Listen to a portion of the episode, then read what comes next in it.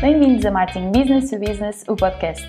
Em cada episódio, Jaime Kopk, da Amlet, apresenta-lhe ideias e ferramentas para fazer da sua marca B2B um motor de vendas num mundo cada vez mais digital.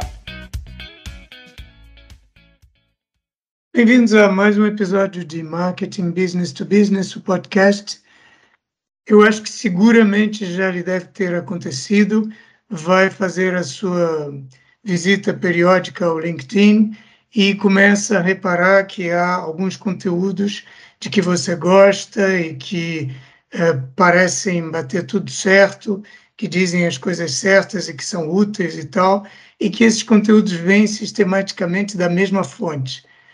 E aí você dá por si a perguntar quem é essa pessoa que parece estar sempre a escrever ou a publicar coisas que fazem sentido e com as quais você se identificam é, isso me aconteceu, e no meu caso aconteceu com o André Ferreira, que eu, em quem eu comecei a prestar atenção, é o diretor de marketing da Motofil, e eu comecei a reparar isso, que sistematicamente me identificava com aquilo que o André publica. E decidi, quando reparei isso, que mais cedo ou mais tarde ia ter que conversar com ele e, de preferência, gravar essa conversa para poder partilhar com, com todo mundo. E é isso que estou começando a fazer agora.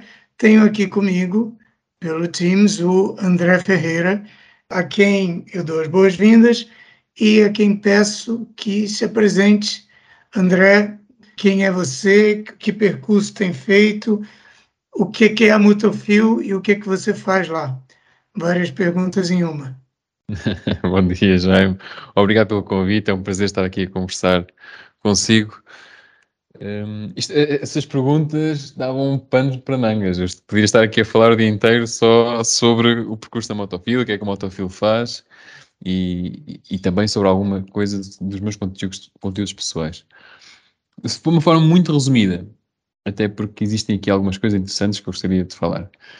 Um, eu comecei na motofila muito cedo, ou seja, eu estava a tirar o meu mestrado em administração de empresas, que era pós-laboral, tinha muito tempo livre e sabia que, que a Motofil, que é uma empresa muito próxima de casa dos meus pais, estava a contratar, apresentei o meu currículo e eles mandaram para a montagem.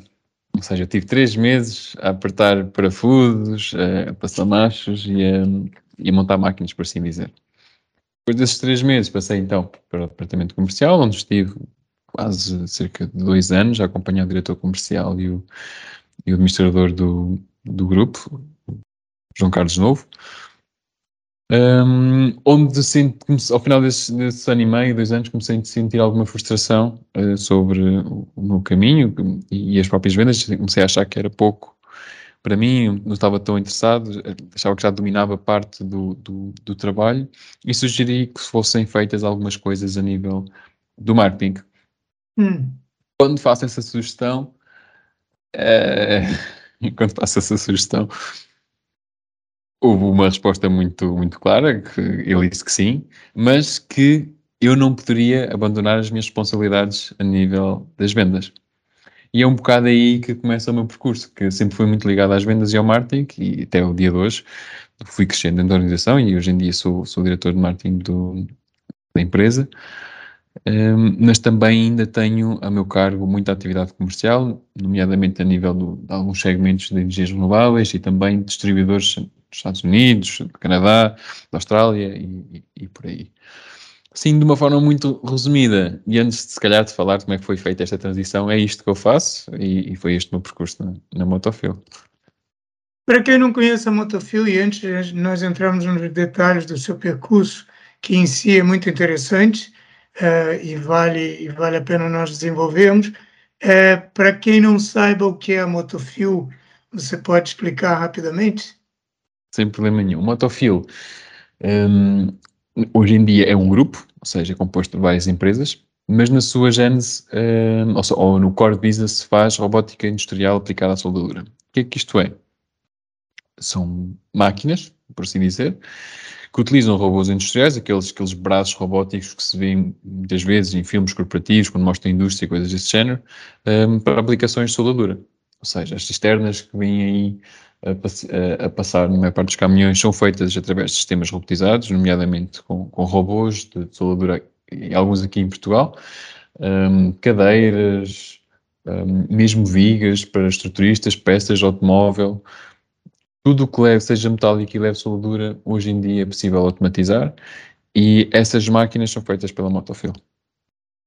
Agora, enquanto grupo, tem outras divisões, eh, tem, tem fabricação de fio de soldadura, a única empresa em Portugal e Espanha que fabrica fio de soldadura, ou seja, o elétrode para efetivamente conseguirem, se conseguir soldar, faz máquinas de ferramenta de, de corte, ou seja, nós produzimos máquinas CNC de, de corte laser, oxicorte, corte plasma, Fazemos também automação de soldadura, que é semelhante ao, ao, ao, caso dos robôs, mas sem os robôs, são automatismos para soldar, coisas mais simples do ponto de vista da automatização, mas muitas vezes mais complexos a nível do processo de, de soldadura.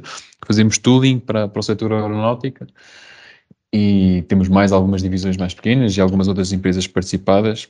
O Motofield já está em operação há 40 anos, somos cerca de quase 300 colaboradores, Uhum. Estamos presentes em mais de 30 países, temos mais de 3 mil instalações por todo o mundo e agora contamos com delegações comerciais em, no Brasil, em Espanha, em França e, e no México. Temos algumas perspectivas para outras coisas, mas neste momento é assim. Porque eu percebo é uma empresa claramente industrial, mas com uma componente tecnológica muito forte. Exatamente. Então, é, eu queria começar a conversa é, justamente é, por aquilo que me pareceu mais interessante e, de certa maneira, atípico no seu percurso.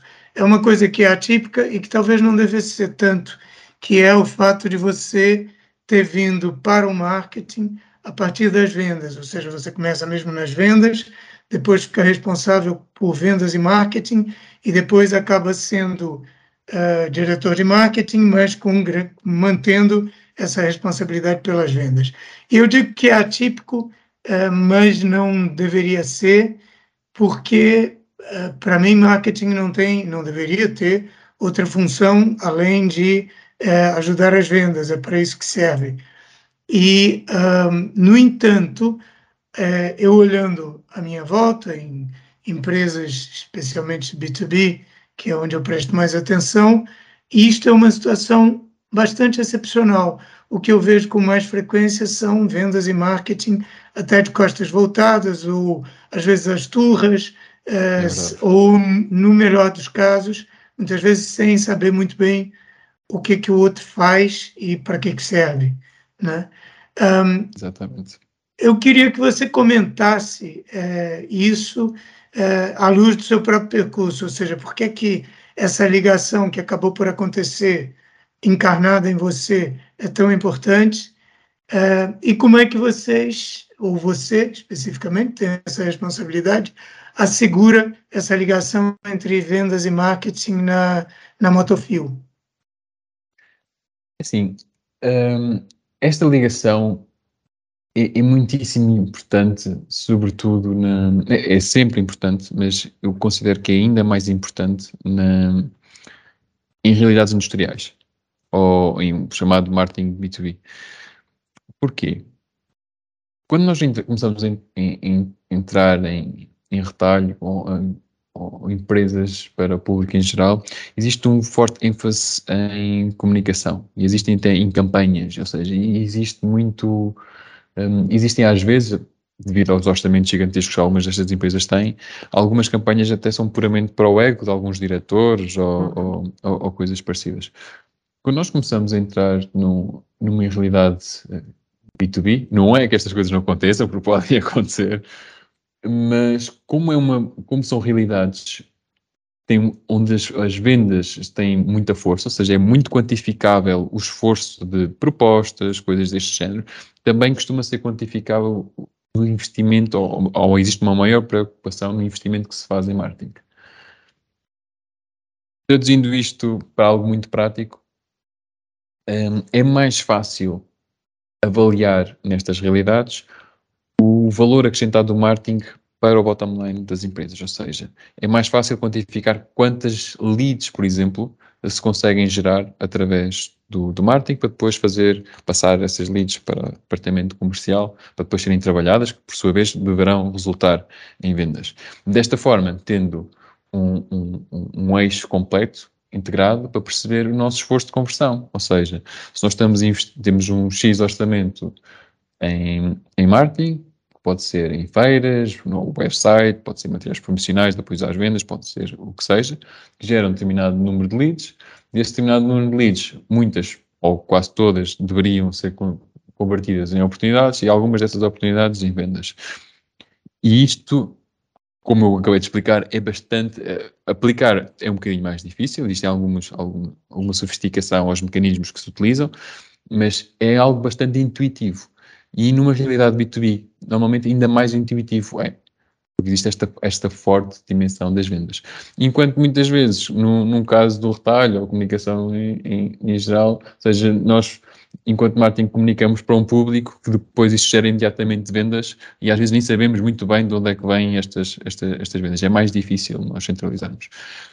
Um, é por isto que, que eu considero ser tão importante. Sobretudo na Motofil. Porquê? Nós estamos a falar de bens de capital intensivo, ou seja, de coisas muito caras. Um, para dar uma ideia, o, o, o, equipamento mais barato que nós temos na, na motofila, ou seja, o, nem é por ser barato, é o, o equipamento de entrada em algumas empresas, poderemos estar a falar de 150 mil euros. Ou seja, um, acaba por acontecer é que nós, apesar da dimensão da empresa, que já, que já é bastante grande, nós estamos a falar de um universo talvez de 300 vendas ao ano, 250 vendas ao ano. Então é bastante, é bastante fácil nós tentarmos identificar o que é que corre bem, o que é que corre mal e de que forma é que podemos otimizar este processo. E é por aí, e foi por aí que também surgiu o meu interesse eh, de, do, do marketing através das vendas. Eu sentia que, que, que havia muito a explorar para cima do funil, ou seja, a empresa, apesar de ser muito tecnológica, da forma de operar ainda era muito tradicional, nós tínhamos uma força de vendas um, tradicional, pessoas alocadas a territórios, tinham que fazer visitas, andavam no carro todos os dias.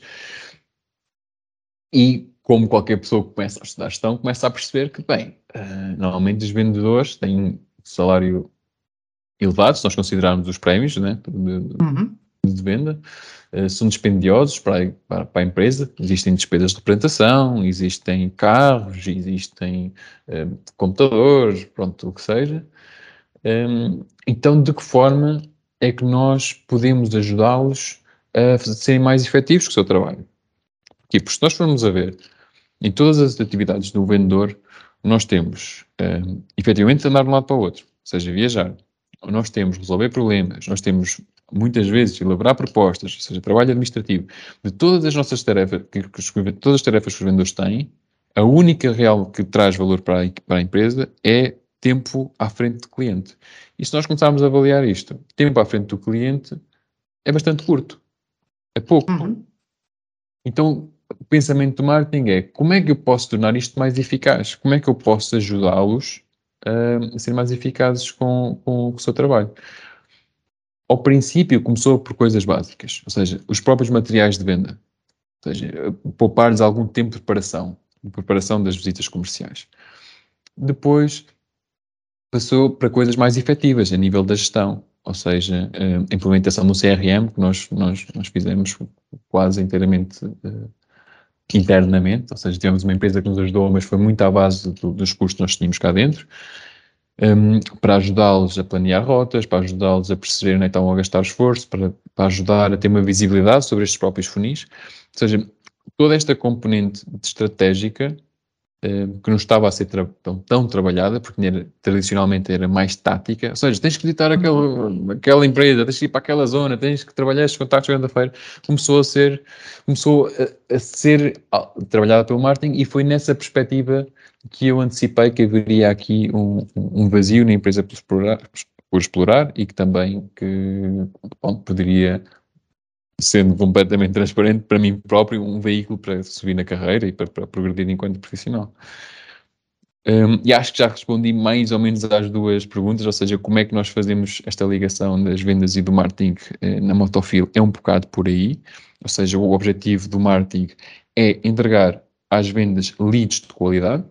Agora, hum. como é que nós fazemos isso é completamente através do, do de, de do marketing, ou seja, nós temos os nossos próprios sistemas de qualificação, a nossa estratégia de conteúdos, os nossos formulários, essas coisas todas, para garantir que o que chega ao comercial é minimamente bom. E depois das vendas, é, as vendas é a responsabilidade deles tentarem fechar o negócio. Agora, no meu caso pessoal, esta transição que eu fiz das vendas para o marketing, acho que foi muito interessante e já você falou aí muito bem. Porquê? Porque eu tendo uma noção tão clara do que é que os comerciais precisam, sendo eu, tendo eu também alguma, ainda alguma atividade comercial, eu consigo modelar o processo ascendente de forma a garantir que está tudo alinhado. Ou seja, eu tenho conhecimento do produto, eu tenho conhecimento das necessidades e isto faz com que o trabalho do marketing, do marketing seja muito mais efetivo do que o que seria se, se tivessem as duas componentes completamente isoladas. Muito bem, é, eu, eu acho essa explicação, dizer, dito assim, dessa forma, parece a coisa mais óbvia do mundo, e para mim é mesmo, quer dizer, que é, é aquilo que você diz, que é o trabalho dos vendedores, que é caro, exige um grande esforço, mas a parte valiosa acaba por ser muito pequena, muito rara dentro do tempo total, e tudo que for feito para libertá-los de tudo o resto, de toda a pré-venda, né, de, todo, de toda a preparação, de todo, tudo que vem antes deles no funil, faz absolutamente sentido. A minha, a minha dúvida que fica sempre, e, e por isso também é uma das razões pelas quais eu queria ouvir a sua experiência e conversar com você, que é por que é que isso não acontece com mais frequência, mesmo em empresas B2B? Porque isto é óbvio no caso da Motofil, como é óbvio no caso de muitas empresas B2B, em que essa relação é muito mais direta do que se eu estiver a vender cervejas, é, uma marca de cerveja na televisão, que é muito mais difícil atribuir o, o, o que é, eu não sei qual é o momento de compra do cliente, Exatamente. eu não sei qual é o mecanismo, o que, que vai acontecer na cabeça dele, qual é o, o, o, o intervalo entre ele ver 500 vezes uma publicidade e quando vai ao supermercado comprar aquela marca ou preferir aquela marca Exatamente. no seu consumo. Isso é difícil de atribuir no B2C e é bastante fácil de atribuir no B2B. Mesmo assim, não acontece com tanta frequência. Você tem alguma explicação?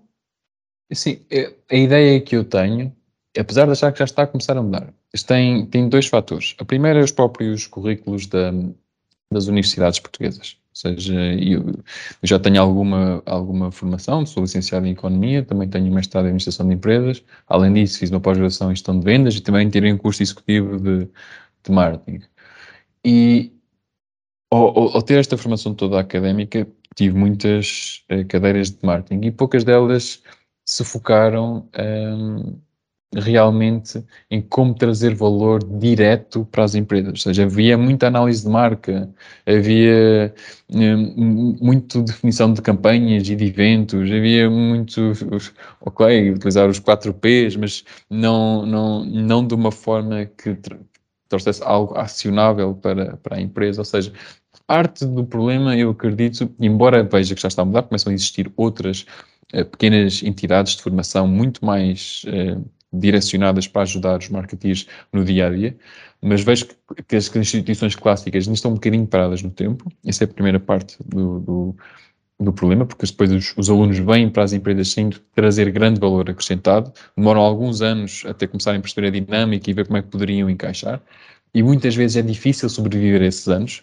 Uh, uhum. porque não existe alguém que os ensine, não é? então têm que andar a aprender um pouco por si próprios e há quem desmotive, pronto, isso pode ser um problema. O segundo, a segunda questão, eu acho que tem a ver, eh, a segunda, a segunda resposta a essa, essa pergunta, eu acho que tem a ver com a maturidade das empresas. Ou seja, um, eu, tenho alguma visão sobre empresas industriais um, nos Estados Unidos e também empresas industriais mundiais, as chamadas multinacionais, e a forma como operam. Quando, tendencialmente, quanto maiores são, mais importância tem o marketing. Ou seja, mas quanto mais pequenas são, mais importância têm as vendas.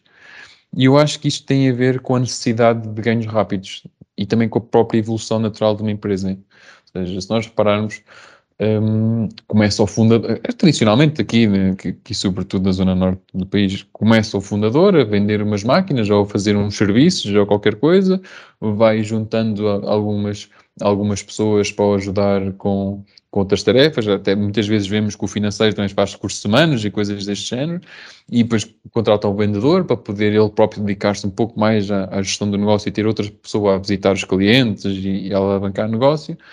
E ao começar assim, é normal que o empresário tenha tendência a privilegiar as vendas e, e, e, não o marketing, porque é mais evidente se eu meter mais um vendedor para aquela zona, qual é que será o retorno que eu vou ter.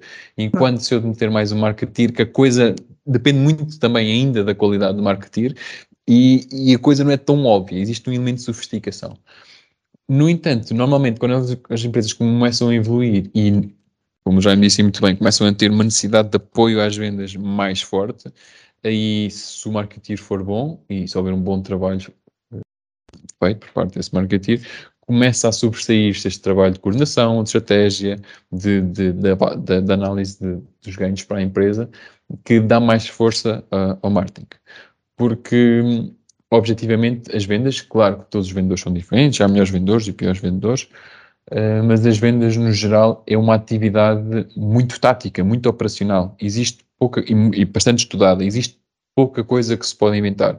Enquanto no marketing, o pensamento um, de diferenciação ou o pensamento disruptivo é muito mais valorizado e pode trazer ganhos exponenciais em vez de ganhos diretos. Portanto, nas, nas, vendas, nós estamos limitados às horas que temos e aos quilómetros que conseguimos fazer. Nunca existe um, grandes alternativas a isto. Não sei se respondi à pergunta, mas era mais ou menos isto. Respondeu muito bem. É, você já foi falando em características da, da Motofil enquanto, enquanto empresa, mesmo industrial.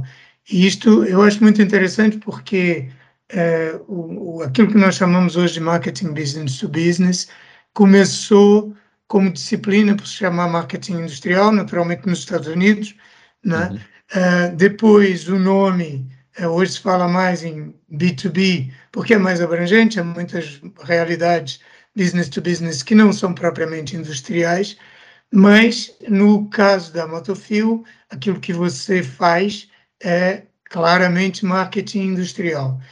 E eu tenho curiosidade em saber se, na sua perspectiva, há dentro do B2B, que já tem as suas especificidades, se, se uma empresa industrial uh, tem características que exijam um marketing ainda mais específico, ou seja, o tal do marketing industrial, é, se isto é, um, é, uma nomenclatura que ainda faz sentido.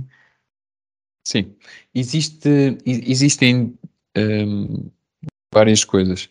Uh, agora, a, a, mais evidente, diria eu, um, será provavelmente as viagens inversas. E o que é que são estas coisas das viagens inversas? Normalmente o processo de venda, uh, por incrível que pareça, é, mais, fechamos mais vezes negócios na nossa casa do que na casa do cliente. Ou seja, quando trazemos o cliente uh, à Motofil, é, torna-se mais fácil de efetivar a venda. Porquê?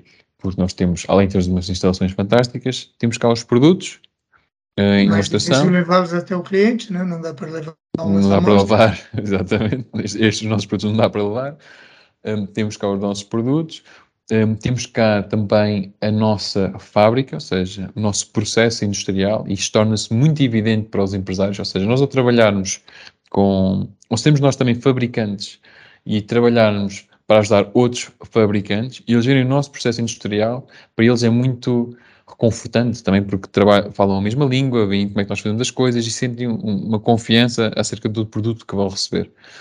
Ou seja, eu, a principal diferença, se calhar, do marketing B2B para o marketing industrial em geral, diria que qualquer empresa que faça equipamentos um, tem, tem esta, esta, esta faceta, que eu acho, considero muito importante, que é a tal das viagens inversas. Aliás, é muito comum um, quando se tem distribuidores e coisas desse género, esses distribuidores angariarem os clientes um conjunto de clientes e fazerem viagens à casa-mãe, ou seja, neste caso seria, por exemplo, os nossos clientes no Brasil, reunir o nosso, nosso, o nosso delegação comercial, não é distribuidor, mas é a nossa delegação comercial no Brasil, reuniria eh, 10 ou 15 clientes, uh, trazia-os a Portugal, fazíamos aqui uma, um tour de dois ou três dias a viajar por clientes cá em Portugal, ou também algumas sessões de demonstração aqui na nossa fábrica, coisas deste género.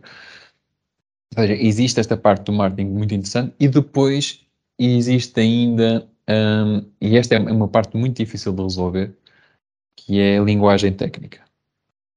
O que é que isto quer dizer? Quer dizer que nós temos que encontrar aqui um equilíbrio entre utilizar funis de conteúdo, ou seja, nós temos que conseguir chamar a atenção, interesse, desejo, ação, ou seja, construir conteúdos de forma a, a, atacar cada uma destes, destes passos do processo de compra do cliente, ao mesmo tempo que tem uma linguagem bastante técnica uh, acerca do que é que o produto faz. Um, ou seja, esta linguagem específica para o segmento onde nós atuamos, atuamos é um, é um assunto normalmente difícil de resolver porque nós ou temos engenheiros ou temos marketeers. É, é muito uhum. raro ter marketeers e engenheiros, então torna-se uma dificuldade. Mas é uma, uma das especificidades, especificidades do, do setor. E é conseguir ter uma linguagem que ao mesmo tempo é, é, passa confiança na, na qualidade técnica e no rigor Exatamente. técnico tem quem está por trás do produto, mas não é hermética ou maçuda ou chata ou Exatamente. inacessível para os tempos livres das pessoas que vão procurar conteúdo ou quando uh, sim esse é um problema eu diria que isto não é não é uma especificidade do marketing industrial isso é uma característica mesmo de muitos de outros setores B2B que são técnicos né? por exemplo o setor dos IT e tal que tem mais ou menos o mesmo a mesma necessidade. Agora, quando nós falamos em marketing industrial, e essa é uma preocupação que eu trago, costumo trazer sempre para essas conversas, uh, que é, apesar de você já ter referido que é uma característica deste tipo de setor, que o, o impacto que o marketing pode ter nas vendas é mais direto, mas mesmo assim faz sentido a gente falar em marca, em construção de marca, que é sempre um processo mais indireto, menos mensurável, embora seja mensurável de alguma maneira, é mais difícil de medir. Faz sentido, é importante, ou uh, o marketing tem que estar sempre diretamente ligado à performance e a construção de marca é menos importante? Essa é uma pergunta muito boa até porque existe quem defenda que, ao focarmos na performance, a marca vai sendo criada de forma orgânica. Uhum. eu apenas posso oferecer a minha opinião pessoal. Eu acho que construir marca, é, é mais uma vez, é um equilíbrio, para não entrarmos naquela questão dos egos e fazer campanhas por fazer. Agora, é muito importante por várias razões. A primeira é margem, ou seja, um, existir um justificativo ou preços mais altos, muitas vezes um, este justificativo é emocional e não necessariamente racional. E parece estranho estar a dizer isto para, para equipamentos tão caros e um setor B2B industrial, mas não deixam de ser pessoas a comprar. Uh, isto, hum. Isto é, é importante ter isto em mente. E a confiança é uma emoção, não é? Exatamente, e, e, era onde eu ia a seguir, que é a parte da confiança. No caso da Motofil em específico, nós fazemos engenharia. E quando nós fazemos engenharia, às vezes fazemos produtos que nunca existiram antes. Okay? Um, e quando isto acontece, a confiança que o, que o cliente tem na nossa capacidade de executar em algo que nunca foi feito antes vem muito também da nossa marca da nossa credibilidade, porque por muitos produtos que tenhamos feito, nunca serão exatamente iguais aos dele. Ou seja, é a nossa boa palavra no mercado, é o elan que, que, que a nossa marca lhe transmite, que às vezes é até difícil para eles verbalizarem o que é que, o que, é, que é, mas que se sentem confortáveis, sentem confiantes e acreditam na Motofil, um, que é algo que só vem pela marca, não vem necessariamente pela conversa do, do, do vendedor. A conversa, diga-se conversa no melhor dos sentidos, não é? Dos argumentos, do uhum. trabalho do, do, do vendedor. Um, é, é isso que a marca transmite, ou seja, transmite esta credibilidade e transmite também muitas vezes um argumento de venda ou um argumento de margem que de outra forma seria muito difícil de alcançar. E como é que vocês na Motofio trabalham essa dimensão da marca? Já falou um pouquinho sobre como é que constrói, como é que foi construindo funis e tal, mas Sim. como é que essa dimensão mais de confiança, de criar confiança e notoriedade para a marca, como é que vocês fazem isso? Nós fazemos isto de várias formas. Fazemos através de clientes, ou seja, nós temos, nós estamos, tentamos estar nos melhores clientes de cada setor, ou nos maiores clientes de cada setor, e isso acaba por nos, nos fazer, eh, nos tornar conhecidos. Um, nós fazemos isso através também de feiras. Um, nós investimos muito nas feiras. Quando eu digo muito, falo não só de estar em muitas feiras, mas com espaços grandes, com espaços que chamam a atenção. Isto no nosso setor é relativamente pequeno, as pessoas conhecem-se umas às outras, as empresas conhecem-se umas às outras, e a referência da feira, as feiras ainda são muito importantes para nós. E nós também temos andado a, testar, ultimamente, não sei se, já me conhece, nós começámos uma, um projeto que se chama Pontos por Soldar, que é um podcast onde nós entrevistamos uh, os, alguns empresários portugueses, normalmente, sobretudo associados à, à indústria portuguesa. De que forma é que nós fazemos isto? Nós, ao convidarmos os, estas figuras conhecidas do tecido empresarial português, não só os damos a conhecer a eles, como também nos damos, conhecer, nos damos a conhecer a nós. E a Motofil começa a ser associada um, pronto, isto vai parecer um, um chavão, mas a líder de pensamento de, do setor vai, ser, vai uhum. começando a ser associada não só àquilo que faz, mas também a uma entidade ou uma instituição, instituição importante no setor. E esse é, um dos, é um do, uma das formas que estamos a trabalhar as marcas.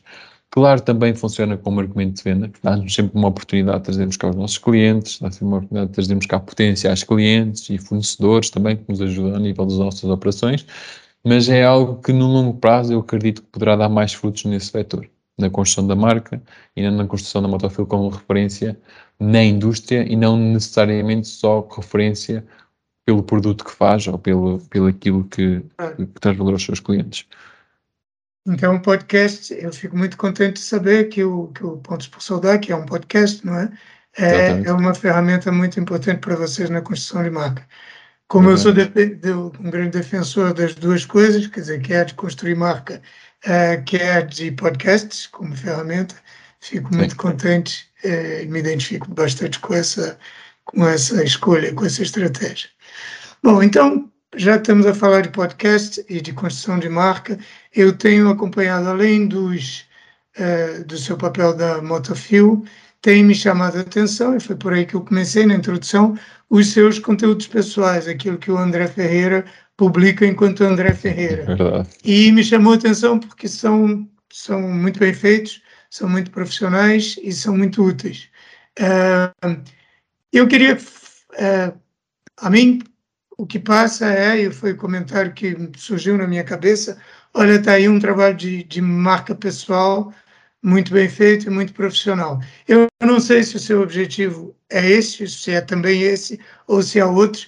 Queria que uh, comentasse um pouco essa dimensão do seu trabalho, o que, que motiva você a fazer isso. Primeiro, obrigado, Jaime, pelo, pelo, pelo elogio. Fico muito contente que os conteúdos sejam relevantes e nós temos, temos tido a oportunidade de estar aqui a falar um bocadinho também à custa disso. E é, e é um bocado, um, é um bocado esse é o meu objetivo. Ou seja, eu gosto de escrever, sempre gostei de escrever. Não é que escreva brilhantemente, mas gosto. Gosto no sentido em que me ajuda a traduzir pensamentos que eu tenho em algo mais concreto, algo mais objetivo que me possa ajudar no dia a dia ou possa ajudar outras pessoas. E eu acredito genuinamente nisso. Ou seja, eu tenho noção que ao ouvir alguma coisa, se calhar vou reter 20% ou 30%. Mas se eu interagir com o material, se eu escrever, se eu pôr as minhas ideias sobre o assunto num papel, eu vou reter muito mais. Ou seja, isso vai me tornar melhor profissional e vai me tornar também, muitas vezes, melhor pessoa.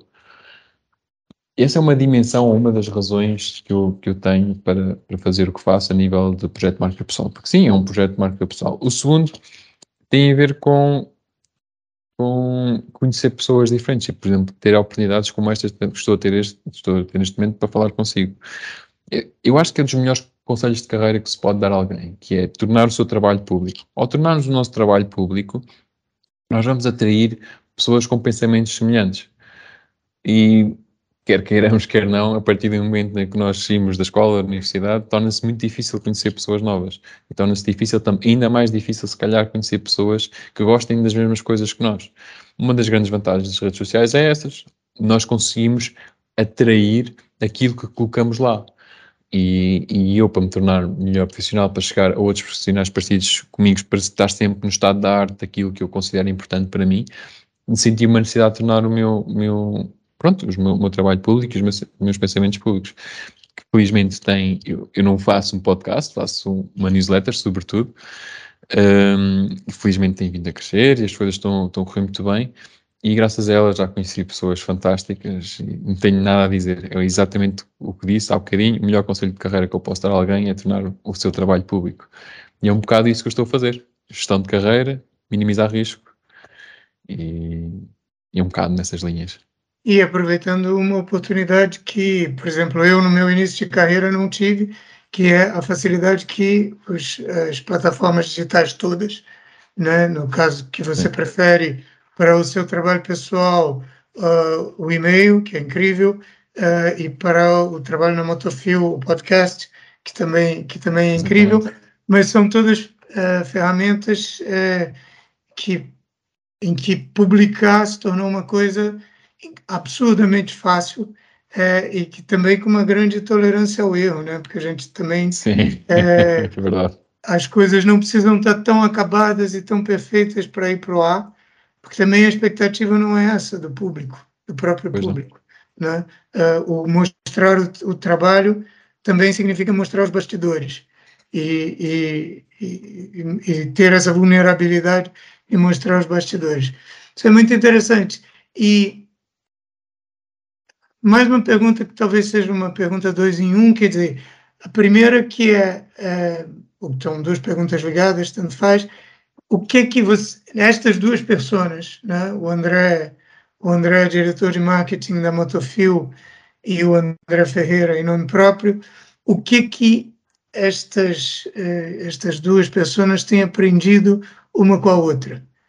Uh, o que é que o que é que se, se há conflitos, se há ensinamentos, se há se há brigas, se há contradições, como é que é a convivência entre entre as entre duas pessoas. É assim, até agora tem corrido tudo muito bem. Não, não sei se será se para a frente continuar assim, mas até agora tem corrido muito bem, porque elas acabam por beber uma da outra. Ou seja, eu neste momento sou responsável por uma equipa de quatro pessoas, e o que é que isto implica? Implica que eu já não eu já não tenha tanto trabalho executivo, ou seja, já não faça tanto trabalho, por exemplo, de campanhas, criação de conteúdos, coisas desse género, um, gestão de fornecedores, gestão de projeto, a nível do departamento de marketing, é mais supervisão e coordenação dos meus elementos, e definir estratégia, e dar direção, e tomar decisões, coisas desse género.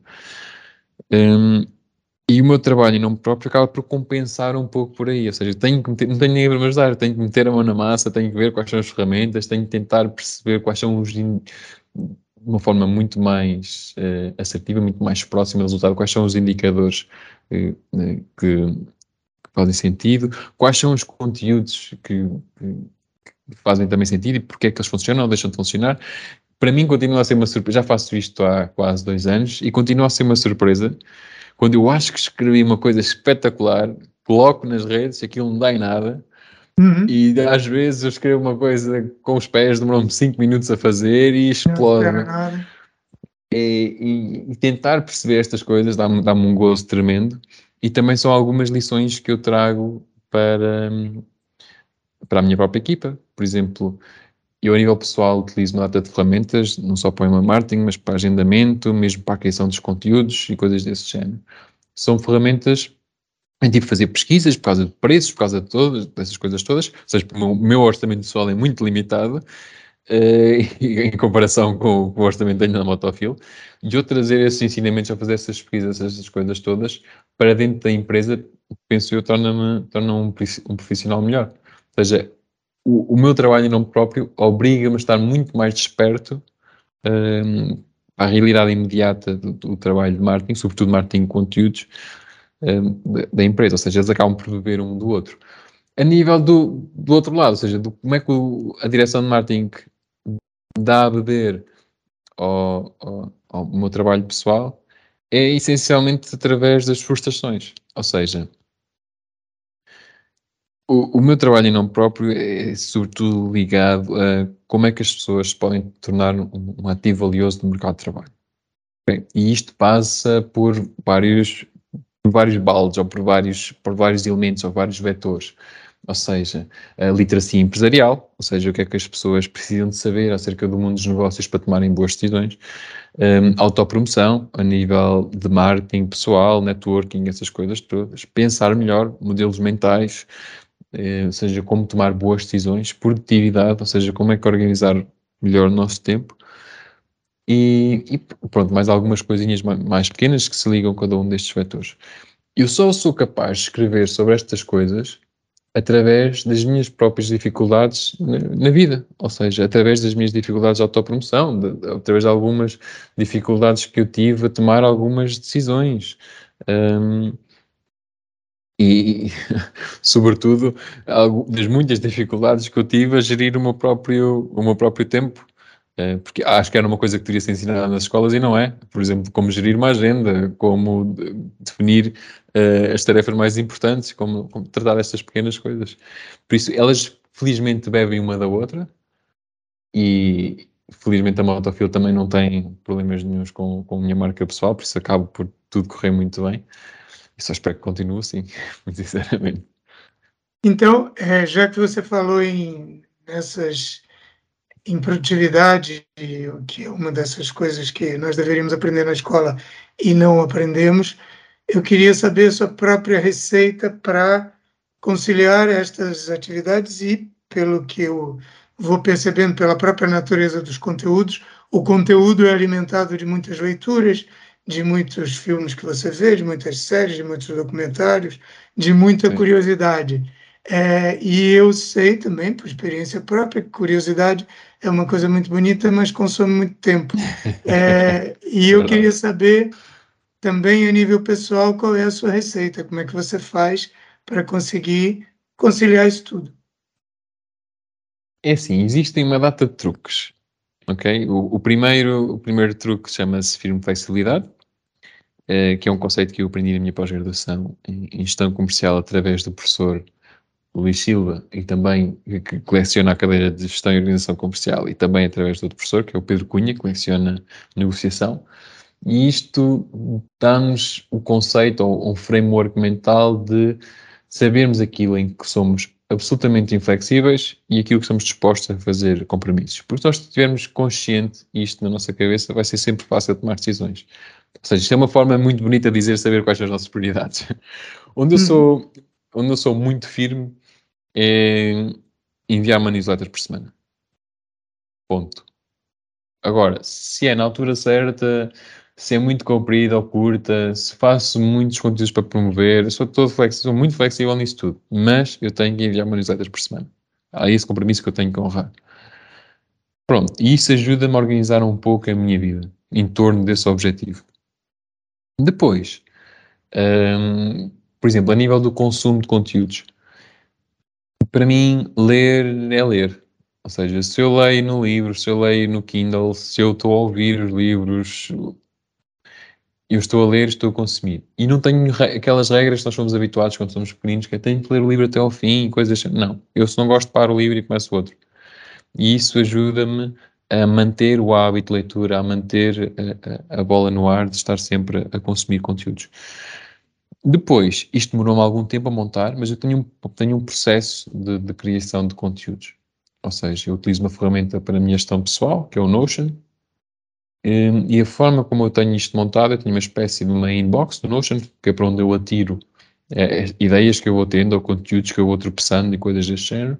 Uhum que depois, contrapondo contra a estratégia de conteúdos que eu tenho definidas para mim próprio, ou seja, quais são estes vetores que eu falo, qual é que é a minha proposta de valor, quais são estas coisas todas, eu, eu começo a relacionar estas notas que dão origem ao que eu chamo notas de literatura, ou seja, notas mais digeridas sobre os meus pensamentos sobre um determinado tema, que depois, dependendo do meu tempo e dependendo também da importância desse tema, eu relaciono umas com as outras para, para criar conteúdo completamente original.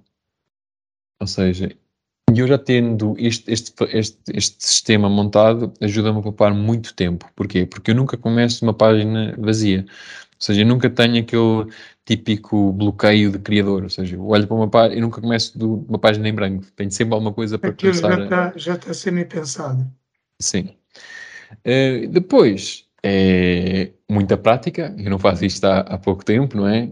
Uhum. Já, já há muito tempo que, que, falo sobre estas coisas de produtividade e que me preocupo com isto e tento ser, usar o meu tempo de forma eficaz, seja desde bloquear tempo, utilizar o princípio de Pareto para definir quais são efetivamente as, as coisas a que eu tenho que dar mais importância, ou aquelas que nem sequer tenho que fazer, uhum. Eh, coisas deste género. E por último, o clássico correr por gosto não cansa. Não é? eu, eu, gosto mesmo muito do que faço e, e isso ajuda a manter a energia. Muito bem, tem aí uma fórmula, quer dizer, o que eu retenho é muito, é, por um lado, um autoconhecimento, quer dizer, você perceber o que funciona para você é, e, e ter, manter vivo esse, esse gosto é, de correr, não é? O entusiasmo, Exatamente. que é o combustível sem o qual não se faz nada, mas depois também organizar isso com processos que te deem estrutura, que te deem maleabilidade para, ir, para que as coisas não parem. É? Exatamente. E, e, pronto, eu espero que, que as pessoas e as empresas, eh, as pessoas dentro das empresas também ouçam, porque isso não se aplica só à vida pessoal, eu acho que se aplica a, a, tudo, a, a tudo em que seja preciso ser produtivo e pôr as coisas a acontecer. Bom, eu continuaria esta conversa por muito mais tempo, mas nós já vamos aqui em, em uma hora de gravação, está muito interessante, mas vamos ter que ir indo para o fim. Não quero ir para o fim sem perguntar, uh, eu acho que estou perguntando a pessoa certa, uh, o que que o que que você recomendaria uh, a quem nos está ouvindo em, enquanto coisas para ler ou para ouvir ou para consumir, como você disse, em matéria de conteúdo que você acha, a isto a pessoa tem mesmo que, que conhecer e, e, e experimentar. Ok, então vou dividir isto em duas partes e vou ser muito simples, uma para o marketing e uma para, para a parte pessoal. Na questão do marketing, eu recomendo o, o livro do Dan Kennedy, que é No BS Direct Marketing. Um, uma razão muito simples. Ele é americano e dá assim uns floreados de vez em quando, mas ele diz as coisas de forma muito crua e, e aplica a pequenos e médios negócios seja, para quem está a começar no marketing, antes de começar a preocupar-se com SEO e pequenos ajustes às campanhas de marketing no Google Ads e coisas desse género, é, é muito importante aprender os fundamentos de marketing aplicados a um negócio. E isso, por aquilo que pareça, não é algo que se aprende na escola. Nós aprendemos a teoria do marketing, mas não aprendemos realmente o que é que é relevante para, para o marketing no dia a dia. Não é que este livro seja uma panaceia e resolva tudo, porque não resolve, mas a primeira metade, sobretudo, em que ele fala dos 10 princípios que ele tem, de uhum. todo o marketing tem que ser feito, um, ajuda qualquer pessoa que esteja a iniciar a sua, a sua caminhada no marketing a ter algumas luzes sobre onde é que se deverá focar, os fundamentos, os princípios. Eu acho isto muito importante. Claro, com um grão de sal, não, não é americano, ele lida assim das coisas e tudo, da tudo Exatamente, é um mercado muito grande, muita coisa funciona que se calhar aqui não vai funcionar, mas o, o racional, ou seja, a lógica por trás da coisa é muito sólida e, e recomendo a toda a gente. Depois, nível pessoal, um livro que também já é um clichê, mas que mexeu muito comigo numa altura muito importante, é, é o livro do Tim Ferriss, que é o 4 Hour Work Week a semana de trabalho de quatro semanas. Já é um livro antigo, muitas das coisas já não se aplicam ao dia a dia, aos nossos dias de hoje, mas tem alguns, alguns princípios muito importantes.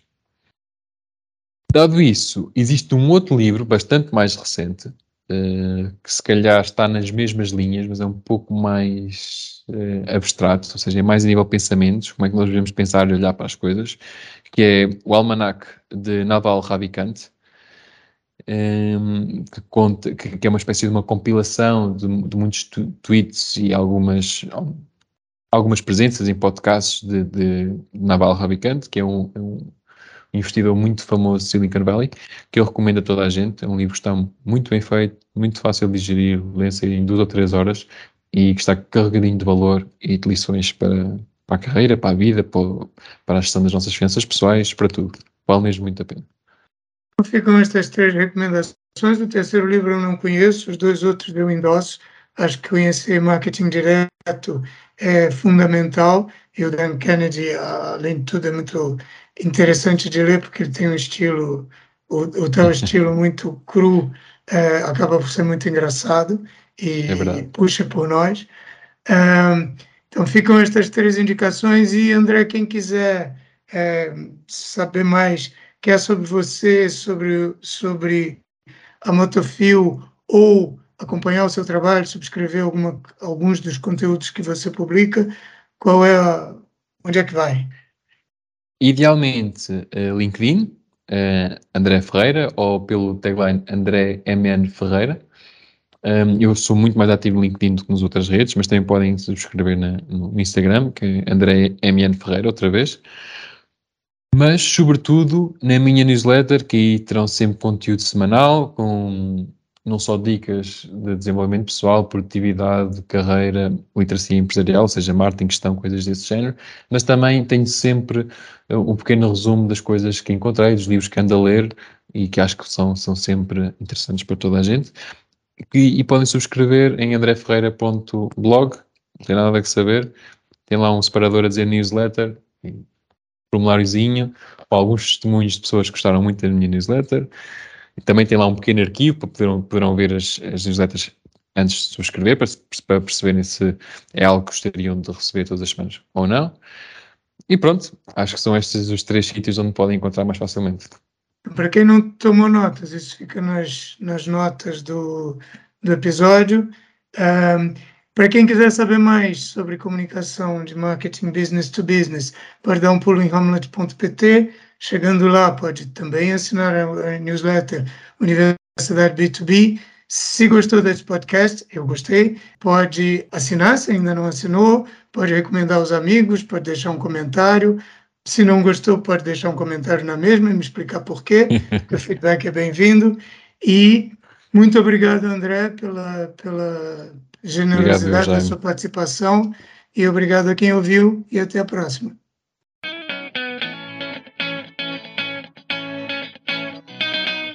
Acabou de ouvir Marketing Business to Business, o podcast da Amlet B2B. Se gostou, não se esqueça de fazer like, partilhar, deixar o seu comentário e subscrever no seu canal preferido.